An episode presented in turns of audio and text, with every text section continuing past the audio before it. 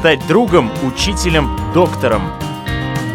Научить доверию, терпению, радости.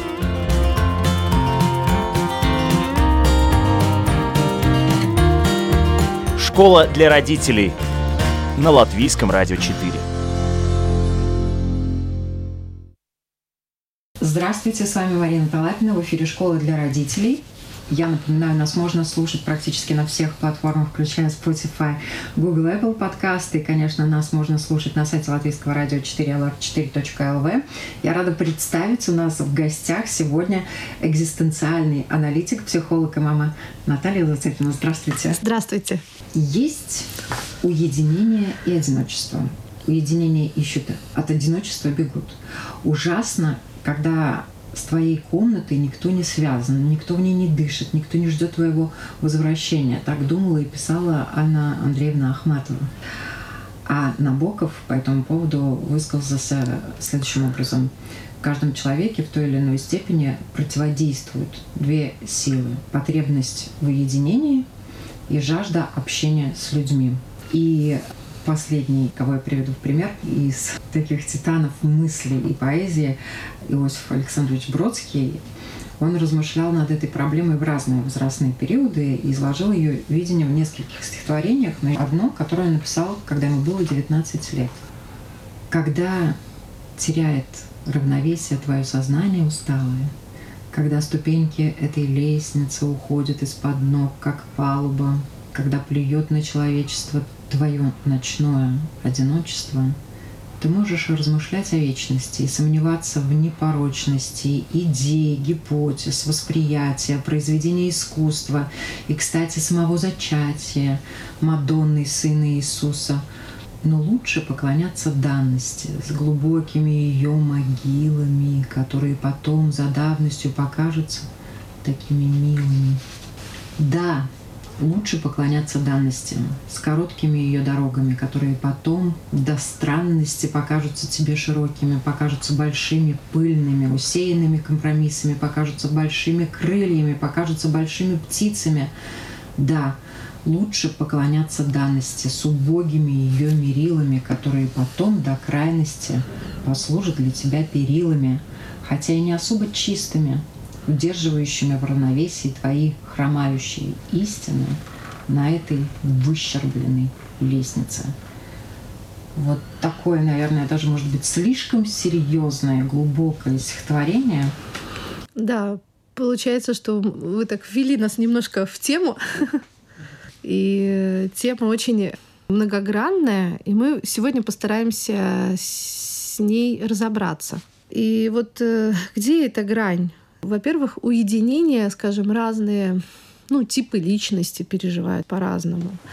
Но, наверное, самое главное, что уединение — это необходимость, и раз за разом я все время говорю про выгорание, профессиональное, эмоциональное выгорание, родительское выгорание. Это то, чего нам очень в повседневной жизни не хватает. Мы живем через чувства. И для того, чтобы эти чувства, грубо говоря, переварить в нашей душе, расставить все по полочкам, нам необходимо уединение. Просто каждому свое. Кому-то необходимо достаточно большое уединение. Если, например, человек находится в рабочей ситуации, где он общается с огромным количеством людей, он устает от людей. Просто очень много чувств, ему нужно время пережить эту жизнь. И это происходит наедине с собой. И это такое уединение, ну, целебное, я бы сказала, да. Это уйти во внутреннюю Монголию.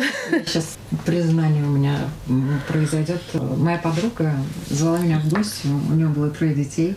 Вот когда я приходила, младшему было совсем немного лет, она встречала меня с улыбкой, счастливая, и тут же говорила, посидеть с малышом и выбегала в ванну. Достаточно, ну, на такое длительное время, на 20-30 минут. И я на самом деле сначала обижалась, что это такое. Но это было то самое уединение от э, всей той суеты, угу. которая помогала немножечко хотя бы подышать. Да, да, да, да. То есть вот это уединение целебное, оно нам всем необходимо, и это вот про то, что я тоже неустанно говорю о том, что мы должны планировать отдых. Это не значит э, планировать путешествие в другую страну. Это наш повседневный отдых, паузы, когда мы можем прийти в себя, это значит там выйти на остановку раньше, запланировать, что я 15-20 э, минут пройдусь, да, просто подышу воздухом, просто побуду с собой. Или наоборот, заберусь под одеяло и э, половину выходного проведу там без чувства вины. С удовольствием, да? В каждой шутке есть доля шутки. Все остальное правда. Лень — это мотивация к отдыху, нереализованная. Мы говорили о том, как восполнять силы многодетным mm. мамам и как правило у них должно быть в течение дня вечером время для себя. Да. Для того, чтобы побыть одной, погулять одной, сделать что-то для себя любимой одной без никого. Да, да, да, да. Съесть конфетку одной. Выпить чашечку чая, съесть конфетку. Но лучшее движение. Да, то есть вот если помнить о том, что мы в этой жизни живем через чувства, и нам нужно постоянно уединение, это уединение, так сказать, поддерживать, да, то в большей степени человек вот в эти моменты разгружается. То есть у нас есть у всех природный механизм освобождения, переработки эмоций дня, и хорошо это делать э, вот э, такими паузами. Ну, своим клиентам я говорю, вот вы ложитесь спать или чистите зубы, то есть то, что вы какой-то ритуал вечерний делаете, или идете на прогулку, это лучше всего вспоминаете сегодняшний день в обратном порядке, но через чувство, не с событием, а чувством. Вот, вот сейчас я себя чувствую так, и там днем я чувствую себя так. То есть повышать свою осознанность, но тем не менее давать себе вот это чувство быть собой в своих чувствах и помогать себе переработать. Потому что если мы эти чувства не перерабатываем, как вот эта любимая шутка о том, что э, крутимся как белка в мясорубке, то есть нету времени уединиться, и для здоровой психики это достаточно большое напряжение. Тогда будет или снятие напряжения через алкоголь и что-то еще, истерика, это женский вариант. Алкоголь чаще мужской. Ну или депрессия, у кого есть предрасположенность. То есть, вот... У нас есть выбор. есть выбор, да, есть выбор. И вот э, такое целебное уединение, и детей тоже нужно приучать к тому, что они должны уединяться. Скучать — это нормально. Не надо все время развлекать детей. Вот тут важный момент, действительно, потому что, несмотря на то, что я привела Бродского, многие литераторы э, удивлялись, что он написал такое серьезное стихотворение об одиночестве. Ему всего лишь 19 лет. Но на самом деле, мне кажется, мысли об одиночестве, о том, что я один, меня все бросили, мне никто не звонит, меня никто никуда не берет, они приходят к нам с детства, ко всем, все пытаются постичь э, себя в одиночестве. И некоторые от этого очень страдают, а некоторые, наоборот, дети самодостаточно, они найдут чем заняться. И тут вот как одиночество влияет на ребенка, и как его научить тому, что это можно использовать. Ну вот если мы посмотрим все-таки на оттенки, когда мы говорим об одиночестве, я бы все-таки говорила в большей степени о страданиях, да. А вот вот это уединение целебное, я бы его так и назвала уединение, они все-таки отличаются. Хотя в повседневности мы это называем побыть в одиночестве, да. Но в принципе это уединение, либо все-таки одиночество. И если мы говорим об уединении, конечно, детям также хорошо бывать не в одиночестве, а в уединении. Это когда ребенок может сам с собой порисовать, даже включая музыку. Ну, экраны, конечно, не нужны, ну, то есть там гаджеты, телевизор, но какое-то уединение, побыть с собой, побездельничать, посидеть во дворе на солнышке, да, то есть не надо занимать ребенку, ему надо дать возможность проживать жизнь в его ритме. Вот э, если ребенок подходит и говорит, мне скучно, говорит, ну да, так бывает, ну, скучно, да, можешь чем-то заняться, а можешь просто полежать. Не надо бояться того, что ребенка не развлекаете. Не развлекайте, не отвлекайте и не развивайте в этот момент. Вот это тоже невроз нашего времени ребенок должен учиться себя тоже развивать и справляться с неприятным чувством скукоты. То есть, в принципе, если мы говорим для развития мозга, мозгу нужно почувствовать скучно, чтобы он что-то придумал. То есть тут творческий потенциал. Если бы не было никому скучно, рогатку бы не изобрели, домики бы не построили.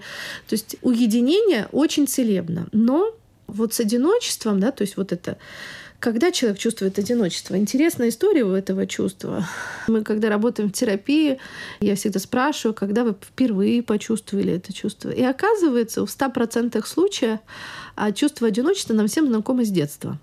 И это не то чувство одиночества, когда тебе скучно. Это прям такое... Ну, тоска, это тоска. Да. да. Это тоска. Очень правильное слово.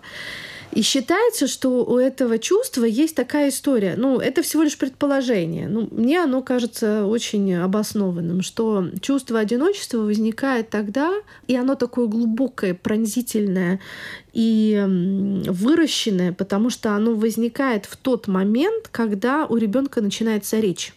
Потому что до этого, если ребенок попадает ну, в нормальные условия, более-менее к маме, да, в меру хорошую, то мама понимает ребенка безусловно. Ну, мы же все, ну, мамы знаем, когда он хочет кушать, когда только по голосу понимая, он голоден, он мокрый, у него болит, он расстроен.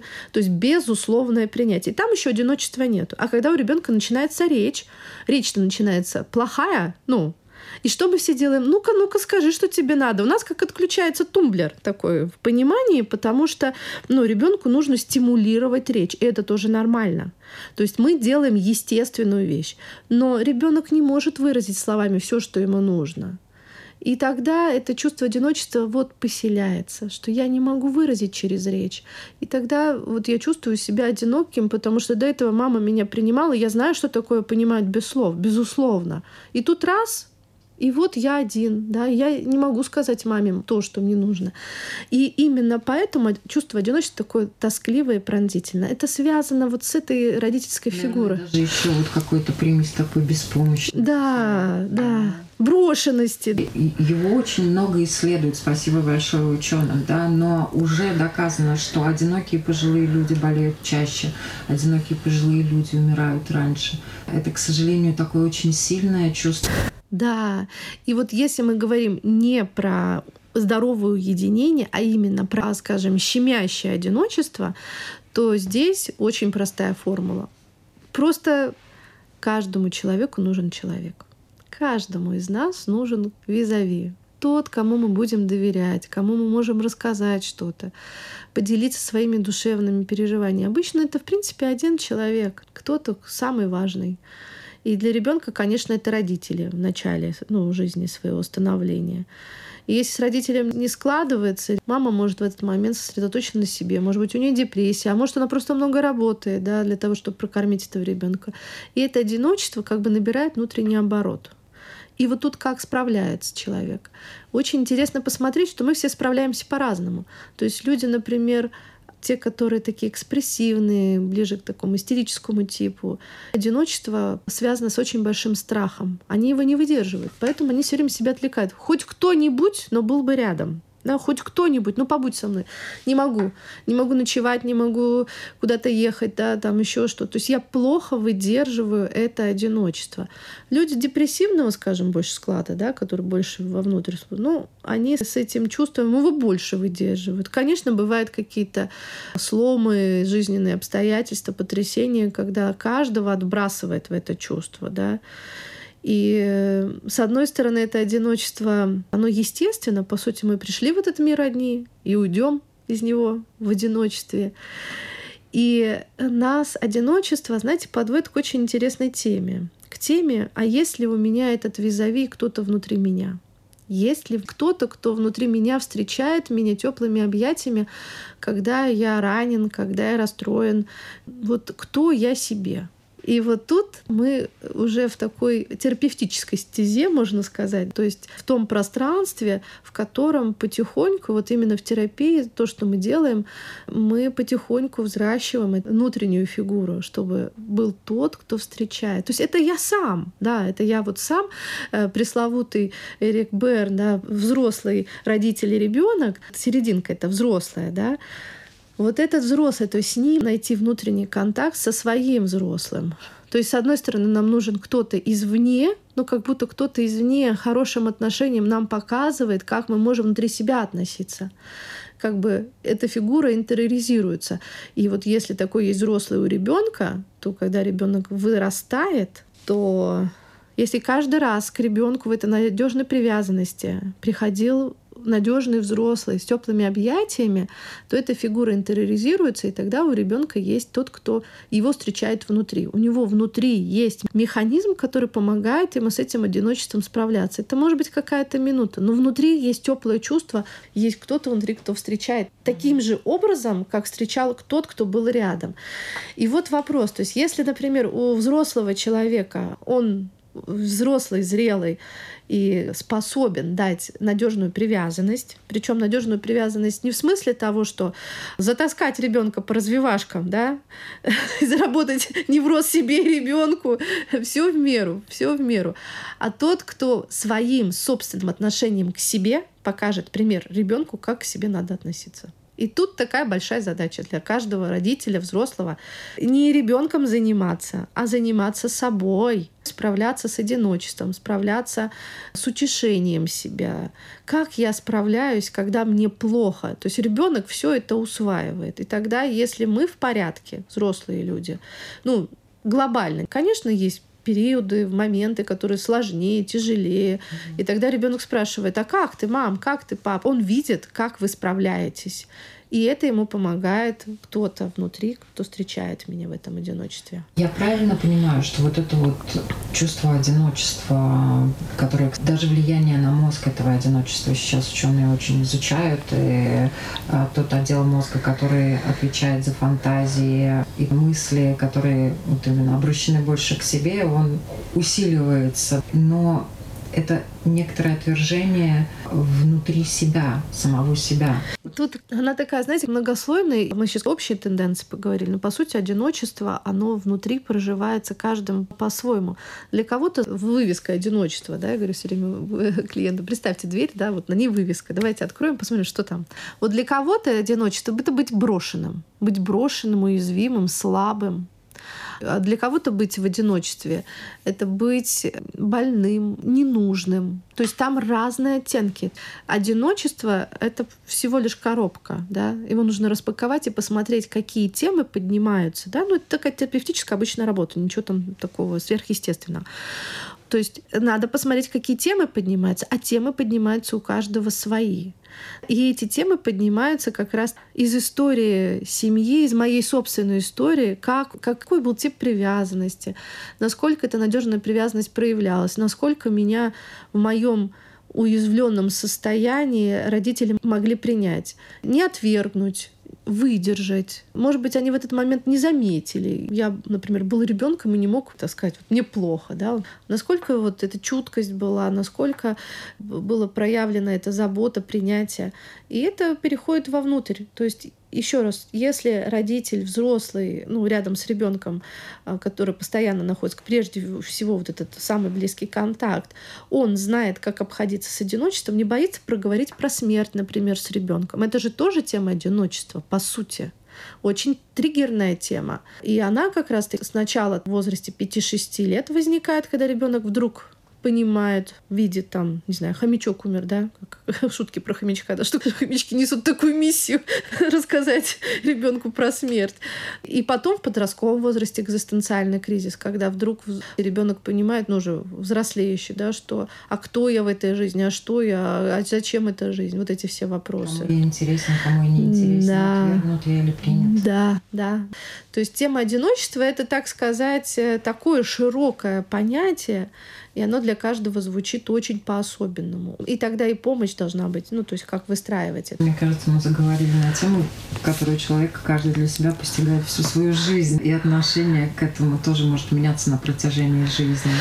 Да, я хотела бы, наверное, в этой теме обратить, знаете, на что внимание? На то, что если вам, ну, уважаемые зрители, кому-то все таки трудно выдерживать себя — наедине с собой. То есть невозможно вот это здоровое уединение, потому что вы вваливаетесь в одиночество. То есть нету безопасного уединения, то это тема, которой нужно обращаться к специалисту. Это то, с чем работают очень многие в разных направлениях терапевты, и эту ситуацию можно изменить.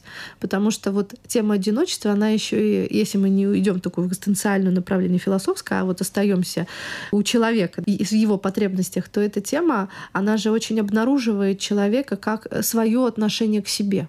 Мы в уединении с собой то есть, если оно возможно, мы себя выдерживаем. Ну, в смысле, у нас с собой Насколько есть... мы себя любим. Ну, любим это уже такое большое, хотя бы выдерживаем, принимаем.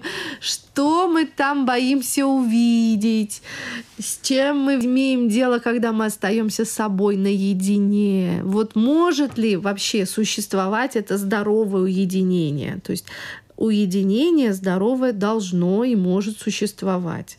Просто у каждого есть как бы свой Кому-то хватит полчаса погулять по лесу, а кому-то там нужно пару суток. Но если вы не можете ни минуты остаться с собой наедине, и это значит, что когда я с собой наедине, я включаю сериалы, я включаю музыку, я разговариваю по телефону, делаю все, чтобы на себя не смотреть. Вот это одиночество, оно очень нагружающее, да, и с этим надо обращаться к специалисту. Вот мне интересно стало по поводу отшельников, людей, которые уединялись в пещеру, уходили, сейчас такие тоже есть, и у буддистов есть э, инициации, когда человек постигает себя, закрывшись даже без света, ему приносят только еду, он сидит, не выходя из Да, они так помещения. Вынужденное одиночество. Человек себя погружает, чтобы встретиться с собой, да. И говорят, что не все это выдерживают, даже опытные люди. Да, да, да, она такая очень многогранная эта тема. Но вот если в отношении отшельников, то есть тоже надо смотреть, из какой точки он туда. То есть человек пришел к этому, то есть у него внутренняя большая фигура, которая внутри встречает, и как будто внешний человек ему уже не так актуален. Ну, то есть с собой хорошо ему, но вот если говорить про тенденции последних лет, то есть когда из больших городов семьи сбегают в лес, то это скорее компенсации. Ну, я так, когда сколько смотрела интервью, то есть их так достал этот ритм жизни, выдерживание, да, они так изголодались, они не делали маленькие паузы, они сразу решили, ну что, надоело, едем в лес. Да? Вот сначала социальные желаемые какие-то тенденции к успеху, Человек достигает, достигает, достигает, а потом понимает, что он не может всего достигнуть, или достиг, а там оказалось нехорошо. Счастье это не принесло, и он такой, все, меняем стратегию, компенсаторная. Поэтому я думаю, что вот э, если мы говорим про отшельников таких или духовных людей, которые ну, посвящают свою жизнь, наверное, это все-таки о другом, о том, что там внутри есть уже взрослая фигура, с которой я, у меня есть диалог, и вот насколько я могу постичь себя через диалог, это, наверное, вот про это. А, а если говорить о массах на самом деле, то одиночество в сети, я думаю, что огромное число людей сейчас и наблюдает, и сами, возможно, тоже страдая от этого одиночества, пытаются о себе таким образом как-то даже заявить. угу. Кто-то непосредственно пишет об этом, пытается общение какое-то притянуть э, через социальные сети, Мгм. да, и на самом деле иногда кажется, что очень много одиноких людей. Да-да-да. Тут еще и вопрос о том, что, например, если мы говорим про подростков, все-таки тенденция интернет-пространства, особенно после ковида, она стала какой-то такой ощутимой в нашей жизни. И вот э, получается, что у них там общение внутри не с живыми людьми. И тут, с одной стороны, вроде общение есть. Они проживают свою ценность быть нужным, там, иметь друзей, общаться, общие интересы. Все то же самое. То есть ценности никуда не делись. Просто способ получения их, проживания их изменился. Но вот я так на это смотрю, я все-таки считаю, что это отчасти э, живое общение ничто не может заменить, потому что тепло не передается через экран. В какой-то степени да, но не так. Это надо все-таки, чтобы человек видеть, да, то есть мы же Даже говорят, э, что важные вопросы не стоит э, отдавать на откуп телефону и смс потому что, к сожалению, и телефон, голос без глаз, да, и смс вообще, они не передают той идеи, той мысли, которую человек хочет на самом деле донести. Да, да, да. В важных вопросах. Да, там же еще есть история про то, что когда я читаю, я же читаю своим внутренним голосом. И если у меня к этому человеку, скажем, есть претензии или я обижена, разозлилась, то я читаю с какими интонациями? С теми, которые там прям бурлят во мне, да? И тогда получается, что человек не имел это в виду, но я это так воспринял. Ну вот и одиночество для подростков это тоже, по-моему, вообще отдельный такой возраст, его можно вынести. Они это одиночество вообще очень болезненно могут переносить. И, к сожалению, не хочется приводить эту статистику, но статистика самоповреждающего поведения, да, аутоагрессии, плюс суицидальные попытки, они, к сожалению, как раз приходятся больше всего на подростковый возраст. Да. Вот, э, это тоже же связано с одиночеством, непринятием да, да, да. себя и непринятием mm. меня. Да-да-да, там получаются такие обстоятельства, что когда вот я работаю с такими подростками, в основном из практики то, что, скажем, чаще всего они заявляют. Во-первых, есть самоповреждающий момент, это какая-то тенденция моды ну, к сожалению, да, то есть тренд они говорят, сезона. тренд, да, такой тренд, типа тебе плохо, порежь, и тебе станет легче. Освобождение от эмоциональной боли плохой через тренд. физическое. Очень плохой тренд. Но это значит говорить, что, понимаете, вот эта история о том, что нет у ребенка выдерживания плохого, преодоление плохого чувства. Почему этот навык не сложился? Не кому было прийти, родители были заняты или ну, там какой-то бесцельный, не было безопасно подойти да, со своими чувствами.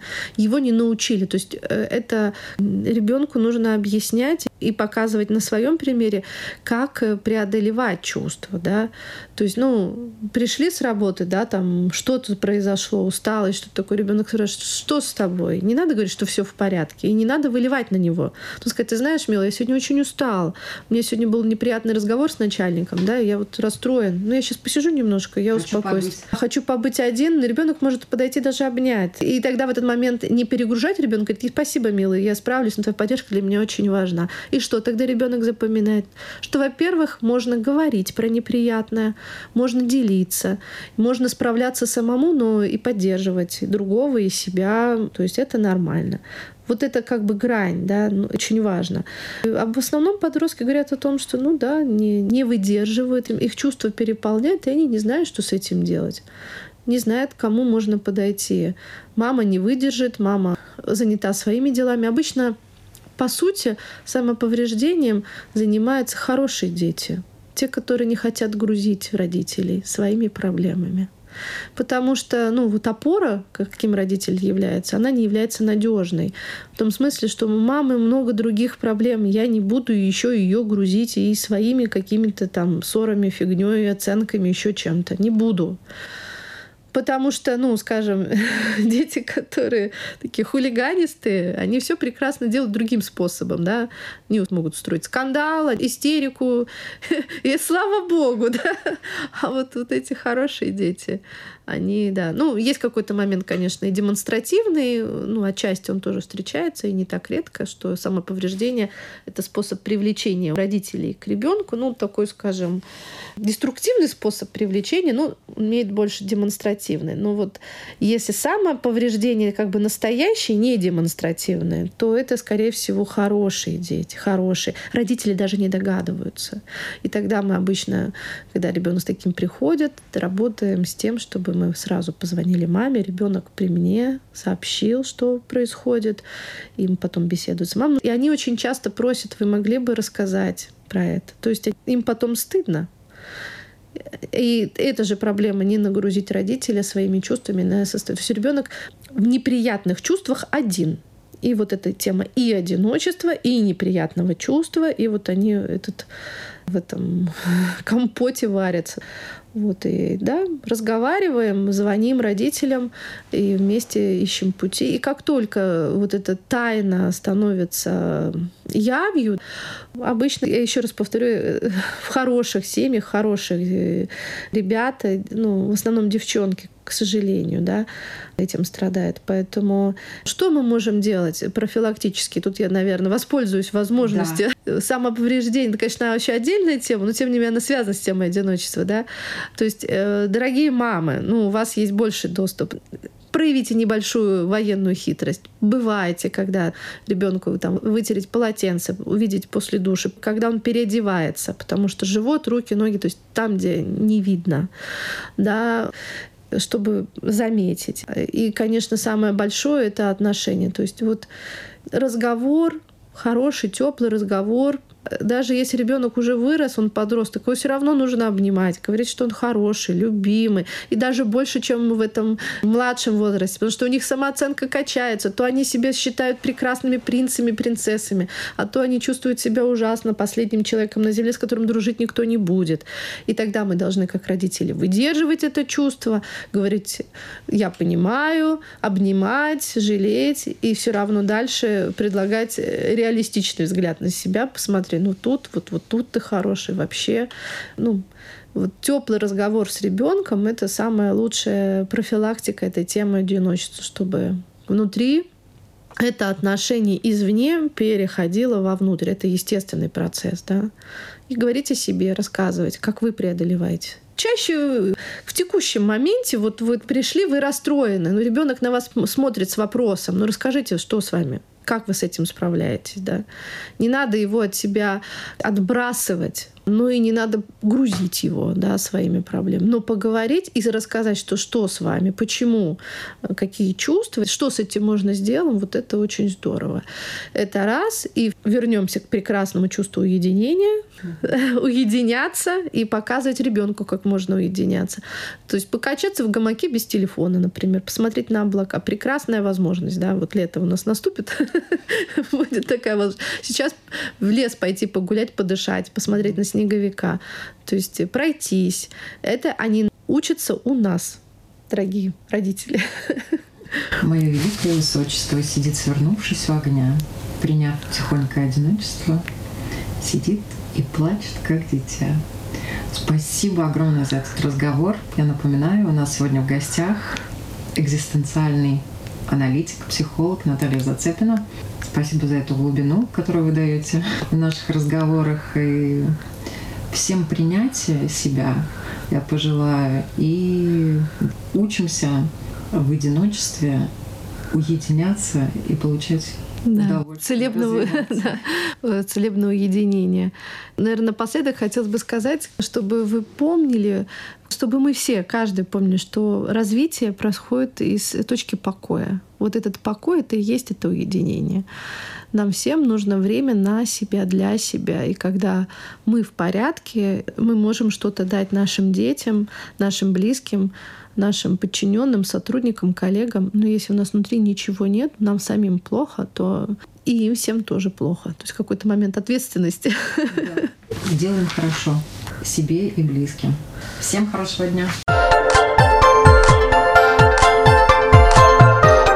Школа для родителей.